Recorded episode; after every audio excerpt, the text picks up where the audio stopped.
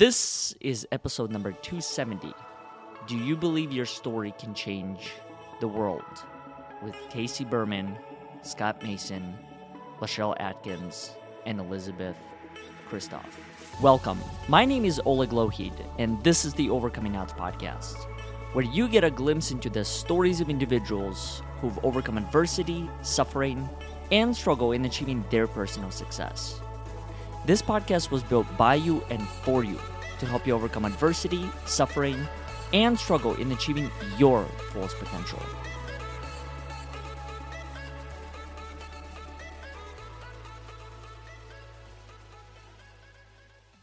Before we get into today's episode, I'd like to make a few quick announcements. First one being an invitation to our upcoming conversation, which takes place every single Friday at 10:45 a.m. Central Time, hosted through LinkedIn Live or Facebook Live, where we explore the connection between one's personal narrative and the topics of appreciation, grief, resilience, gratitude, and many others. If this is of interest to you, please join us through either of the platforms, LinkedIn Live or Facebook Live. Share your insights and ask whatever questions you have in regard to each and every single one of the topics that we choose to discuss. The second announcement that I wanted to make is in regard to our show, and that is if our show has had any form of impact in your life, please consider supporting our cause by either making a contribution through our website at overcomingodds.today or leaving us a review on iTunes, Facebook, or Google so more people can find these inspiring and courageous conversations. Now, let's get back to the show. I'm, glad that we're able to connect on here and have this conversation. This is a topic that I've been wanting to explore for a little while now. So I'm gonna just uh, to start off. I'm gonna just make some assumptions off the bat and and project them onto you. I'm gonna assume that everyone that's at least part of this conversation believes that their story can change the world, whether it's mm-hmm. the world, or the world, whichever way you want to do that. And the, the way that I'll frame this conversation is I'll tell or I'll share a story with all of you as well as Jessica, who joined us here through the comments.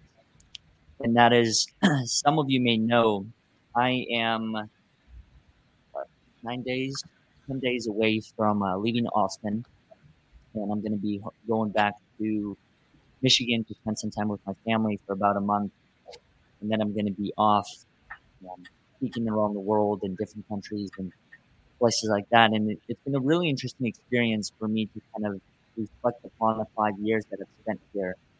So five years ago in 2016, I came to Austin. I didn't really know myself. Didn't really know my purpose. I didn't really know what I was quote unquote meant to do five years later, as I reflect back upon the whole journey, I feel like I have found myself. I have found my purpose, found some meaning in life. And it's been fascinating to observe that because I think it directly relates to this question of do you believe your story can change the world? Five years ago, I think I had some hints towards that question. I believed elements of it could change the world. Now, I wholeheartedly believe it can change the world. And I think partially because I've been able to experience it myself through the inner change that it has changed within me, so to speak, and the impact it has had, has had on other people. So, in thinking about your own journeys and your own experiences, maybe a question within the question of do you believe your story can change the world? What makes you believe that? How do you understand that belief? once again, easy question to start off with.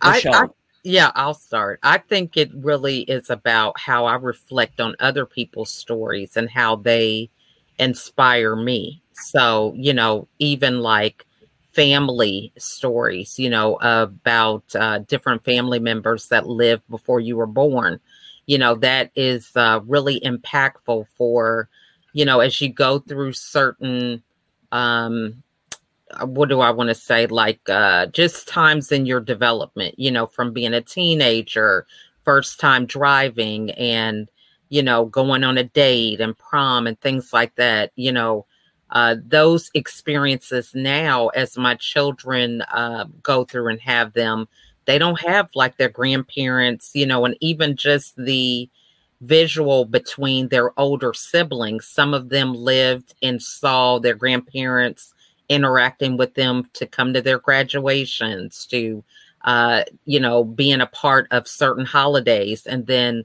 my younger children, you know, some of those relatives are deceased.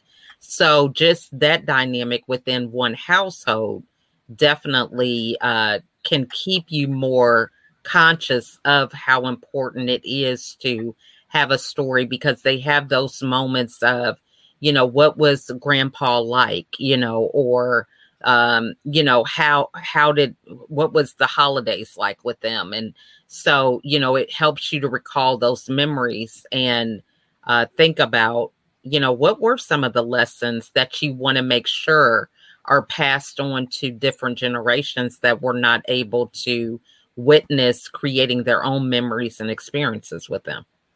What do you think that what do you think makes the voices of those who have passed alive? Is it the decisions that we make along the way to preserve the memories that they and the impact that they have had in their lives? Or is it the life that they've had on this planet, so to speak? Or is it a combination of both?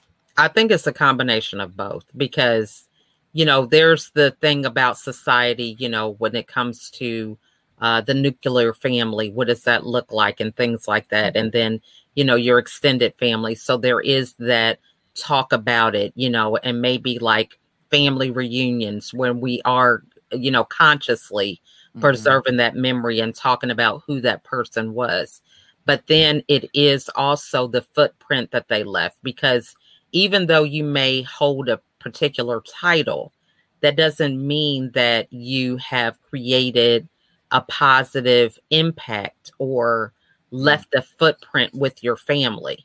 You know, it's those things that you can recall that as, you know, certain monumental events take place that the older ones bring up their presence or certain things happen where you know, it's a conversation around how they did choose to li- live their life.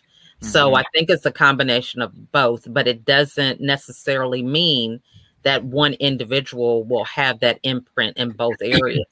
it's based on what you choose to be intentional with and how you uh, decide to leave your mark, so to speak. Mm. Mr. Mason?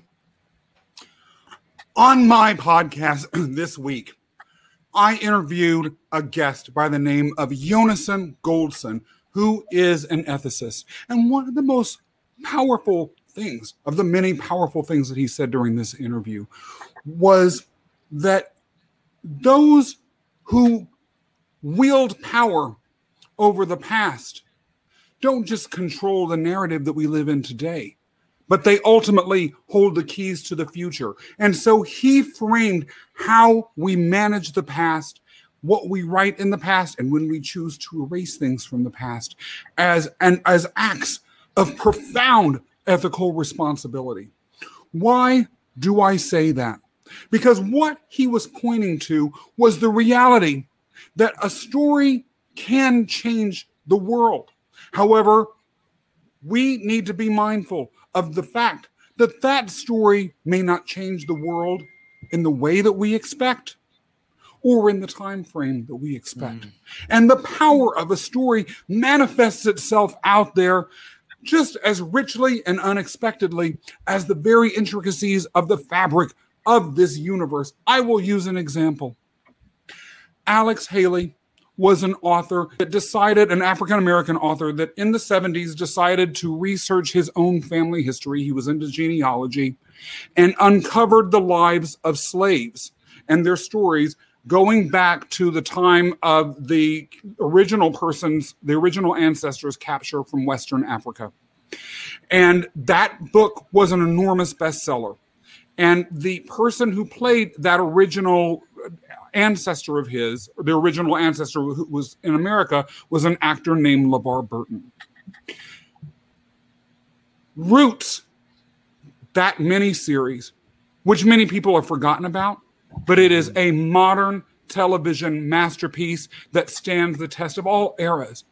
And not only did it change many people's views of themselves who were the descendants of those slaves here in the United States and gave them, uh, that pulled back a veil for a mass audience of history and of stories that as slaves one would have thought could easily have just been tossed away.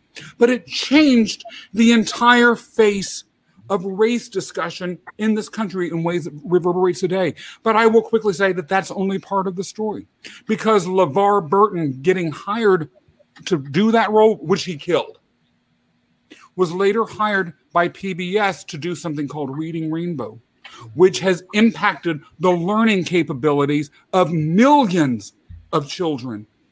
But that isn't even deep enough because of the work that he did there. He ended up being the headline act at the time it was released, the most famous name on Star Trek The Next Generation. Now, later that changed, of course. But think about that. That series had him as the headliner. People watched it because they knew who LeVar Burton was. Mm-hmm. And scientists, fiction writers, those who create the future, flocked in droves to that TV series, and it changes and will be changing the future for generations to come. That's the power of a story that had been forgotten, of an anonymous slave who had been captured in Western Africa, Africa and brought here to this country to die and be forgotten. Our stories have infinite power, but sometimes we need to step back and we can't truly understand the scope of it for many, sometimes hundreds of years, but we should never underestimate them. Is it important to you, Scott, or maybe anyone else, to know the impact that your story is having while you are alive on the planet?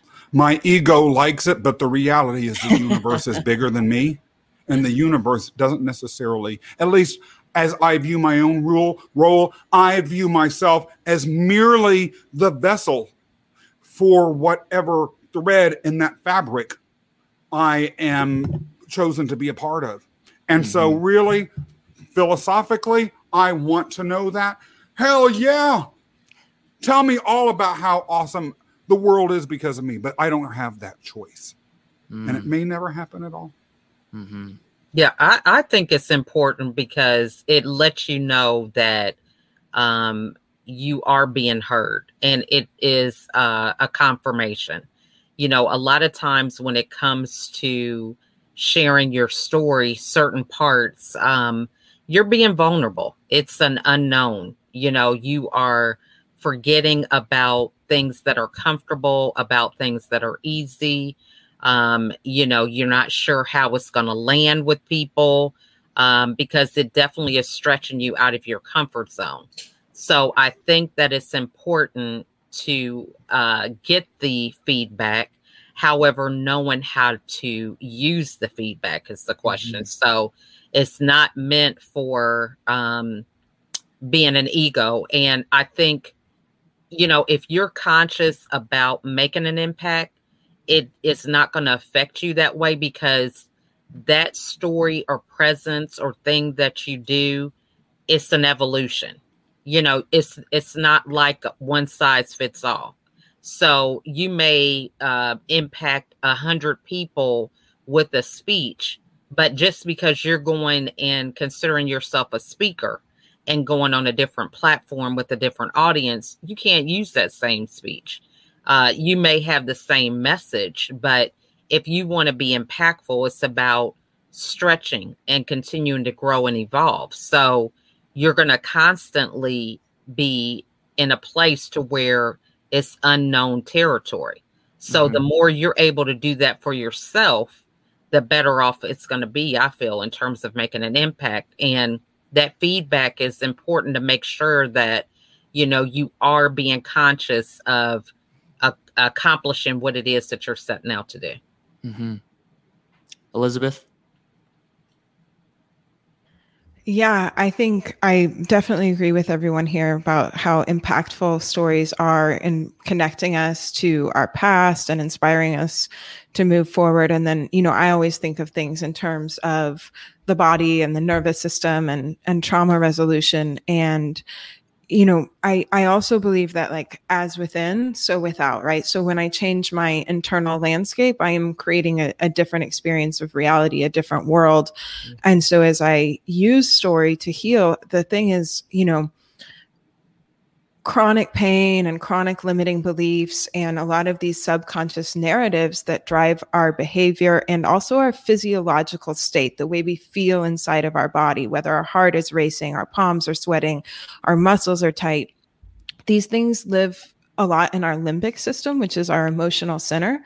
And you can't logic your way out of those things. You need an emotional key to free that. And uh, one of my mentors and colleagues, Melanie Weller, talks a lot about using story to be that emotional key that helps to change the narrative inside of the limbic system and create a new physiological reality inside of your body, a different response. And it's a very safe way that people have used forever to process things and to understand the things that they that are happening in their own life. And then as we heal and as we as we create a new meaning for those experiences we maybe don't have the same physiological emotional reaction to things. And i i do deeply believe that i've i've used story as well as the emotional memory inside of my body to to heal. And that as we heal ourselves we also heal the collective. And i think there's a big call of the collective right now to to do that healing work so that we can show up differently in the world so that we can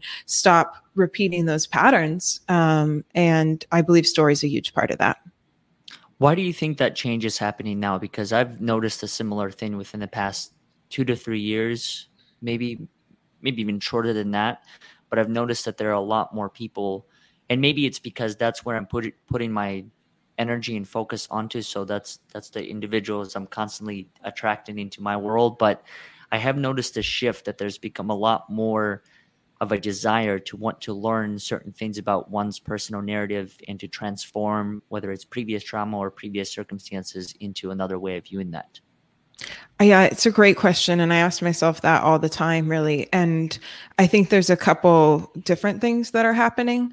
Um, I, you know, also like you, I surround myself in a community of like healers and people who are doing the work. So I can never tell if it's just the people I surround myself with or if there is a real shift in the collective consciousness. But I also believe that we know a lot more now because of brain scan technology than we ever did before about the nervous system, about trauma, about the way that you know, we have to resolve things not only in our cognitive mind and our prefrontal cortex but that we have an emotional body. And i feel like we've been very disconnected like from our our brain to our body. You know my good friend eric godsey calls it like the artist that creates the story and then the animal the artist and the animal the animal being your body and that those two have to merge for healing. And i think because of science we we know more of that now. And so people are having a deeper understanding of the nervous system of trauma and how it replays in your life and of a different way of looking both at mental health and medical health. And i think there's a real shift in that whole paradigm that's occurring now because of because of the technology that's available to us too. Mm-hmm. casey yeah, great discussion, great question. You know, reminds me of there's an old comedian from the 70s and 80s, this wacky guy, Emo Phillips, and he had this line that I used to think the brain was the most wonderful organ in the body until I realized who was telling me that.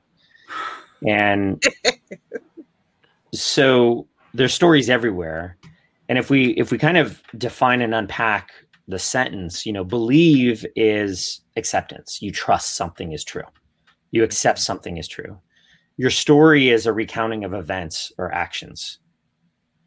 Uh, change is a few different ways we can look at it. It's something different. It's something evolving. It could be um, an exchange, you know, replacing for something else, right? And then the world is Earth. It's humans. It's civilization. We can we can define it in a number of of different ways. And so I would offer that I, I do think stories can change the world. I think that's that's why they're there. I think stories help you interpret, but really, I think most of all stories help us um, make sense of it. We as humans have a number of stories, and there's probably a few of them that are really ingrained in us from from the beginning when we first you know the cognitive revolution agricultural revolution 10,000 70,000 years ago when we when we first became you know homo homo sapiens and started our brain started getting bigger and we started listening to it like Emo Phillips said but you know some of those stories that really perpetuate or one of them is that we are different and that we're in this body and that I'm different than Scott, I'm different than Elisabeth. We're all different. And we saw animals and, and we have identities and we have names. That's pretty scary. The world's a scary place. And so one of the stories that I think perpetuates to this day that I think led to the, you know, the the African Holocaust that led to this the slavery here in America that led to everything is this idea that we are all alone in these bodies we listen to this brain. This brain is very nervous. We're here to survive, and everything's a threat. And I get it. We talk about it a lot, but if something, whether it's a saber tooth tiger in the bushes back in the day or a mean boss nowadays, that could hurt your existence. And we're here to survive. But you know who has survived and really is, I think, has the greatest population on this earth? Chickens and cows and wheat I think there are more of those three because of what we've done with agriculture than anything else in the world besides insects, let's say. Mm-hmm. So chickens have won. But I mean, look at their lives, right? They're horrible, horrible lives because of us. But they've won. I mean, if the end of the day is survive and multiply, chickens and cows, wheat, corn, they beat us. They beat everybody. And we're we're we're in the running. Who wants to live that life though? But that's the story we've been told multiply stars in the sky, you know, grains of sand on the beach.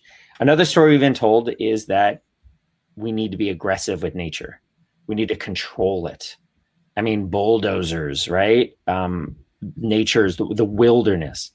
So, to answer, those are some examples where the stories have not only changed the world, but they've molded the world because we tell these stories via language.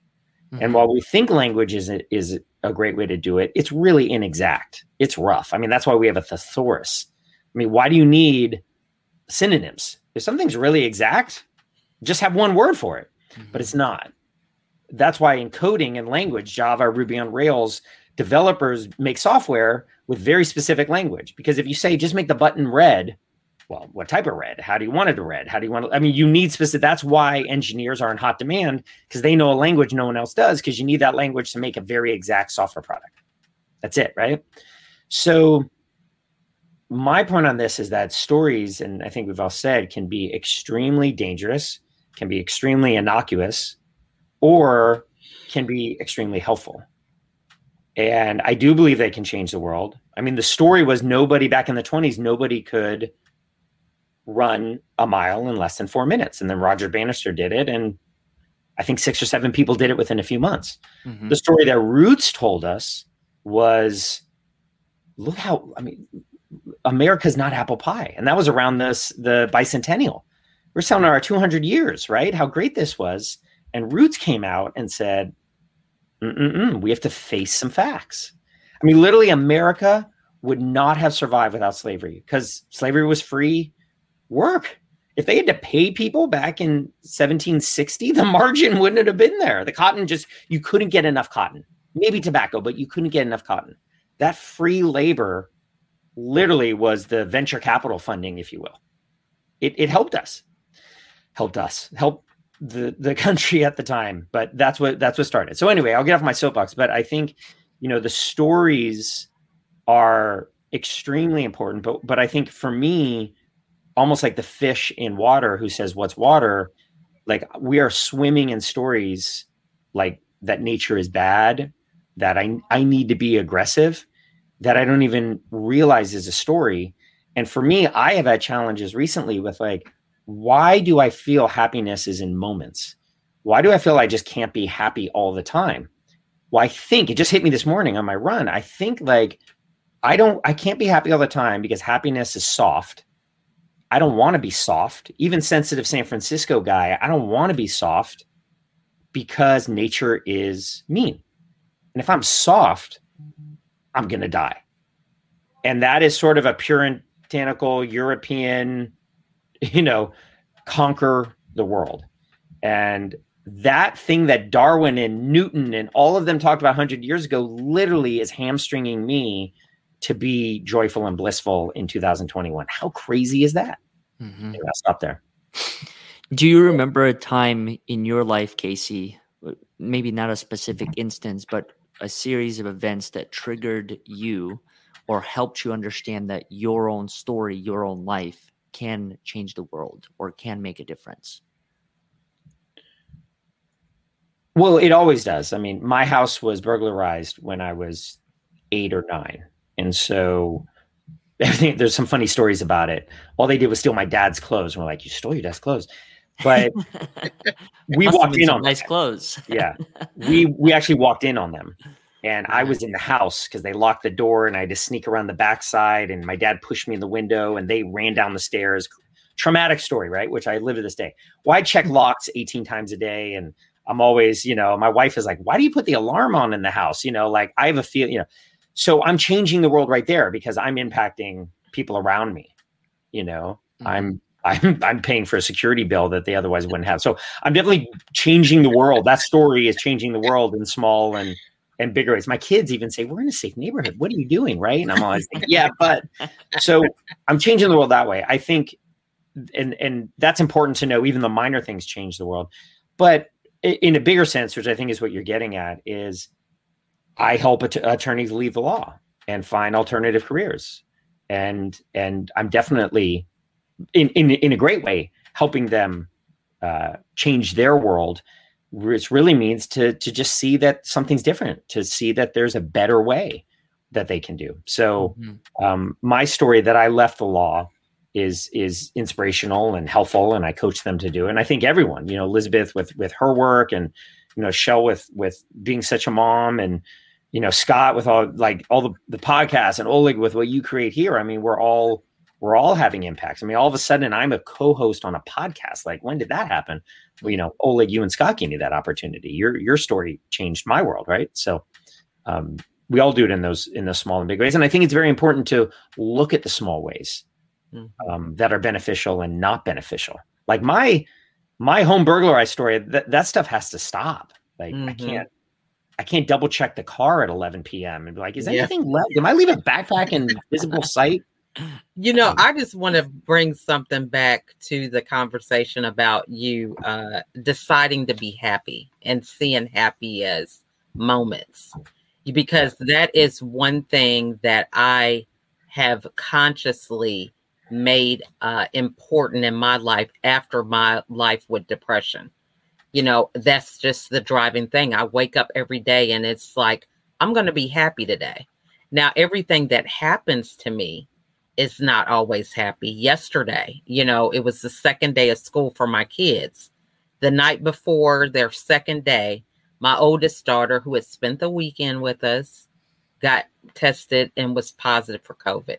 So all of us had to go and get tested. Praise God, it was negative. But the thing is, you can choose to be happy and you can define what that means. You mentioned something like, uh, it's soft. Well, who says it has to be soft? Mm-hmm. Right? Who says all these other things have to uh, really be present because that's a story, maybe that we have believed in the past that just no longer serves us. Right. So, one of the things I consciously work to unlearn is sometimes the stories that I have been fed over years and yeah. redefine and create my own version. So I just wanted to add that because, you know, to me, happiness, I make a point of doing that every day. And it's, you know, like I said, not everything that comes my way is um, happy, but how I approach it, my response, and how I choose to find the happy in whatever happens has definitely been a game changer for me. Mm-hmm. And I think that goes to kind of the theme of this or these conversations live the story you create i think that it mm-hmm. implies the fact that there's a choice that could be made going back to melody's comment who's been listening in the background stories can create inspiration and connection with others. Some are the light to those in the darkness. Mm-hmm. I think the beauty of this space is the fact that we're able to come together and shine a light on the fact that there there is a choice that one can mm-hmm. make. And I mean, the choices are I think are unlimited, so to speak. Mm-hmm. For me, the big thing was it became about recognizing that I can choose differently, and the fact that a choice does even exist to begin with, and that's been something that is interesting that I've had to observe and understand, but ultimately understanding that there's a different choice that I can make in creating that story freed me from whatever narrative that I was believing in for however long. Mm-hmm. I can't do this. I can't be that. What will others think of me? How will my world change once I change my inner world, so to speak? Scott, I, I can see that you're you are holding back your thoughts. I do think that we want to remember that we have choices over our story. Mm-hmm. I think that one thing, though, that I caution people about putting on themselves is the concept that the story necessarily needs to be changed. I'm not saying anyone here has said that, although that was a little bit embedded. Sometimes your story is just good as it is. Mm-hmm. Also, sometimes and this is how I choose to approach my own storytelling, which is that I love I, it. I love the animation of it. That I well, get excited. Can you imagine how tired my husband gets of seeing that story 24 7? In any event, y'all just have to endure it for a little while. Let's talk about that, by the way, because that goes us to my point, which is that I don't always want the story to change, but sometimes I want an extended 12 inch version of it or I want it on colored vinyl as opposed to just a plain old seven inch single, if you all know what that is. And, and I think you all better. I don't want it uh, just on YouTube, I want it on HQ in Vimeo. And so mm-hmm. let's remember that the, that the story changing it doesn't have to occur within a linear process, mm. but it can be expanded even within a limited space. And we should never forget that. I could be talking like this, like the little boy that I might have been a long time ago. But I've chosen to expand the story out. Elisabeth. I love it. That's a great. This is great for a Friday. I'm just saying. Me and the hat, and him and his animation, and Casey's it's always the serious one. You know, he brings the deep stuff, and it's like you're not even expecting it because he's just like, you know, real calm and cool. But he brings up these big, powerful statements and stuff that really make you think. So, yeah. Elisabeth, do you remember a time in your life or a series of events that kind of triggered you to make you want to either live the story or change the story um, that you wanted to create? Yeah, I mean, I think I'll kind of echo on what Scott was talking about that sometimes I don't necessarily want to change the story, but I want to how I how I interpret the story and what I allow myself to experience of it changes as I grow. Like I I do really believe that through other people's experience, strength, and hope, that was what made it possible for me to have a lot of my own healing. And I believe that the things that I went through can also be used as the same to show people that healing is possible, that transformation is possible.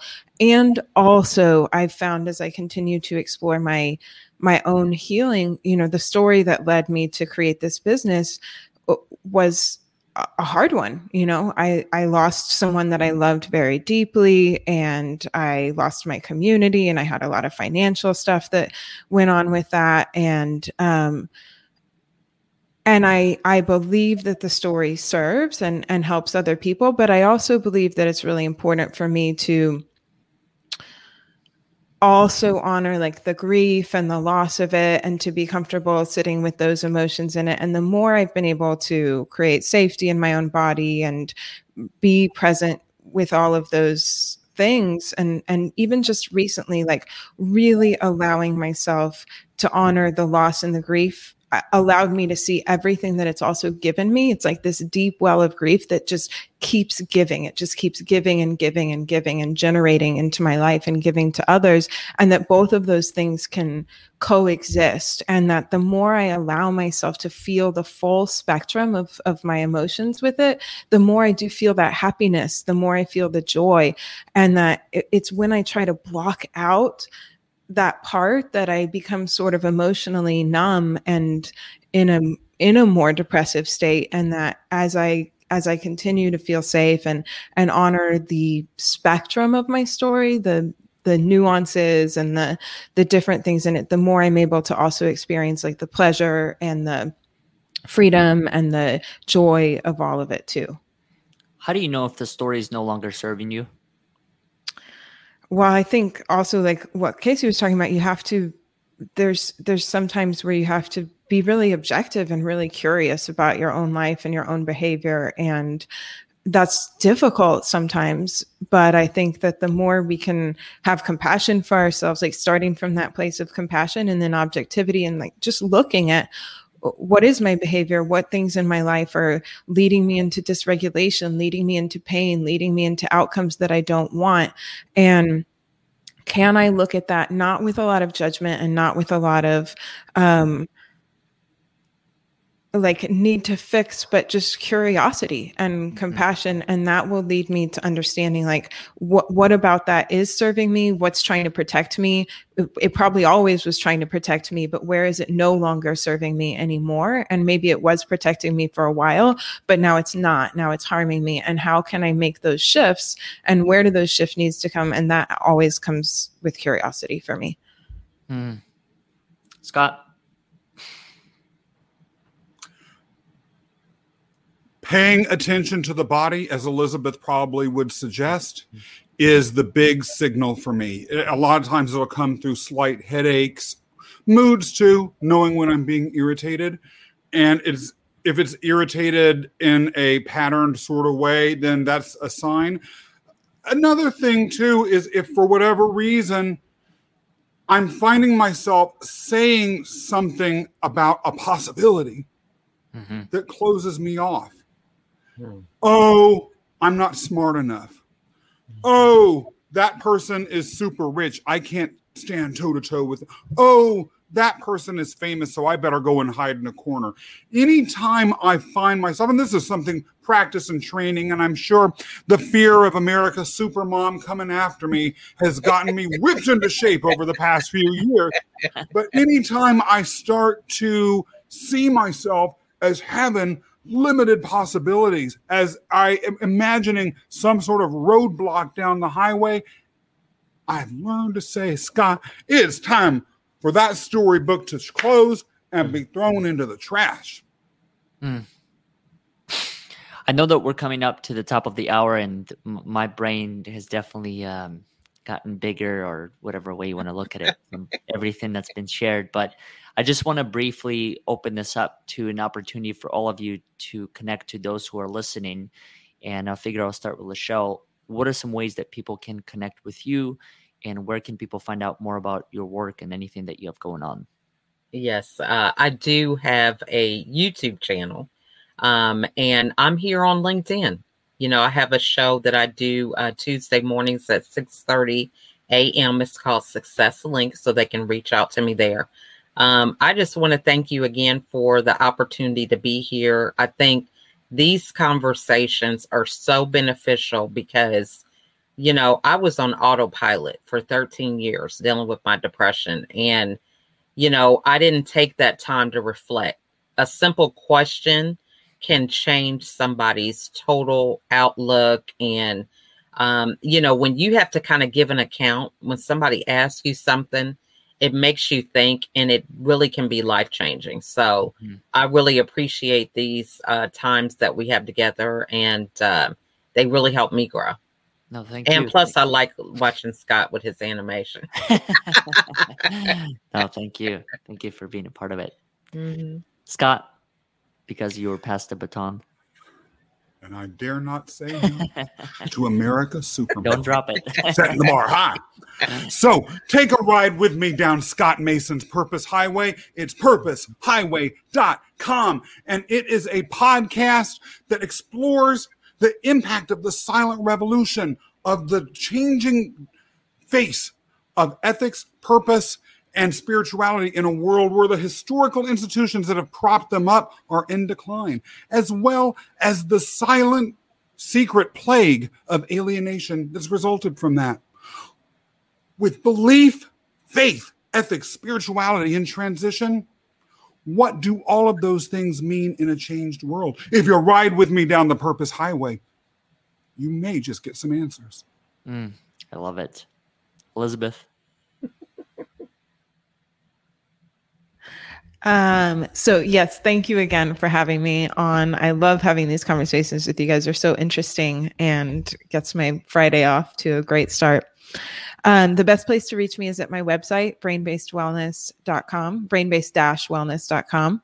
And if you're interested in training your nervous system to create safety in your body, feel more resilient, handle more stress, there's a free video series that you can get access to to just start gradually seeing how that feels in your body and creating a new baseline way of being. And you'll find all that at the website. Hmm. Thank you for sharing. Casey? Hi, I help unhappy attorneys to leave the law. So you can find me at leavelawbehind.com. And is that important work or what? I can say from personal experience. Yeah. Turning turning unhappy people into contributing members of society. So now, thank you all for being a part of this and this conversation. As we conclude, I, I kind of want to do something different. Just, well, why not? And that is ask all of you a question that you may or not may not be prepared for. So if you need a couple minutes to think about it, but who is one person that has been a gift in your life and why? And we'll make sure to repurpose this response and send it to them directly. I'll go first. And I would say Oleg. Okay. And I've talked to him about this before. Uh, he is as old as some of my children. And it definitely has been um, a life changing connection because it continues to help me to stretch out of my comfort zone. And um, I'm able to just look at life through another set of lenses. And um, it has definitely improved my relationship with my kids because I'm able to take time to listen. Um, you know, a lot of people talk about listening, but it really helps me practice what I want to live and um, having our conversations. So um, that has definitely been a game changer for me. And I'm going to miss you when you go over the world. And I'm just like, you better find some kind of signal. I will. okay. So thanks so much, Oleg. No, thank you. Thank you for sharing that. And I'll make sure to uh, repackage that and send it to myself. But it's it's something to be said, I think, when when you and I connected over I think it's been over a year, maybe going mm-hmm. into a year and a half. Mm-hmm. And I remember it was the one of the times when we were just starting the Saturday conversations, which I was just thinking about it the other day. We've had 80 consecutive weeks wow. um, with people coming to those, and that's been like I don't think we we've ever missed a Saturday, and it's just been fascinating to have people like you that just you show up and you show up who you are. Most importantly, um, and it's amazing. I think what I've learned from you is that in those situations where you show up who you are, you also give me the permission to show up as I, as I am and not have to wear a mask, even in situations where I don't feel comfortable and for X, Y, and Z reasons. Like you create that space. So I just want to thank you for that, for being a part of it. Appreciate you. Elisabeth. Um, I will, and there's so many people that have a huge impact on my life, but I will say my healing partner in crime, Jennifer Wallace, who you've had on your podcast before, and we've had so many amazing um, experiences together and she's just always pushing my growth and it's also so wonderful to be able to share healing experiences with someone else and to walk the path with someone and she's also a constant inspiration to me mm. scott Oh, Oleg, you've been one of those life changers, and I want to say a special thanks to Leah Franklin who connected us because she was a life changing connection. But I will devote this principally to the one and only Adrian. She doesn't even, even need a last name. She's Adrian. She's taught me how to socialize, how to build the connection with others in ways I couldn't have imagined. She's taught me the value of authenticity. She's been on this show and she's killed it. And she's shown love, support, appreciation, and mentorship every step of the way for me as I've been on the entrepreneurial journey. Adrian, if you see this, know how much I love you. And if any of you have not connected to Adrian Miller, who really is just Adrian, mm-hmm. y'all don't know what you're y'all don't know what you're missing. You just need to do it, okay? Reach out to her, Tell her Scott sent you. Casey. Yeah, Oleg, you're a gift. So uh, LaChelle stole that first, but definitely, I was definitely going there. You and Scott both. Uh, thanks to Sejal who who introduced us. So that was fantastic. I mean, again, like Elisabeth said, I, I'm I'm just blessed with so many supportive and great people in my life. I think my my business partner at, at Leave Law Behind, Adam Olet, um, who should who who you need to interview uh, Oleg, he is uh, he's just opened my eyes when when we first met. He found Leave Law Behind and said he kind of called me and was like, "You don't know who I am." He's he was an attorney from Florida and moved to North Carolina, and he said, "But but we're going to work together. And I remember saying, like, who are you? What's going on? and, uh, you know, a lot of what we talk about today, and uh, yeah, um, a lot of what we talk about today was is is come from the journey and and the process and all the adventure that that he's really kicked off for me, and he's helped me grow, leave all behind. So. Uh, Adam was a great gift. Adam, just uh, you know this. He we call each other brother from another mother, but a ton of appreciation and love and just uh, gratitude for for what we've done and and you know all the more that that we have. Um, he's always just right. Like he's just and it pisses me off but he's always just like right all the time about things. He's he's always like a few steps ahead of me. So anyway adam uh, big gift and thank you. Uh, thank you for sharing that. Now I, the reason why i wanted to do it is because just having lived on this planet for however long I, especially at this time i'm really trying not to take things for granted mm-hmm. because I, I just you I never know when the it's going to be the last moment for anyone that I come across the path as well as my own. So just taking the time to express it to me means a lot, and just want to thank all of you for doing that and being a part of this conversation because it definitely helped me mm-hmm. expand my perspective. And I want to thank everyone else that's been a part of this, Melody, Jessica, and everyone else that's tuning in or going to watch this on replay. Thank you for joining us and sharing parts of who you are and parts of your story.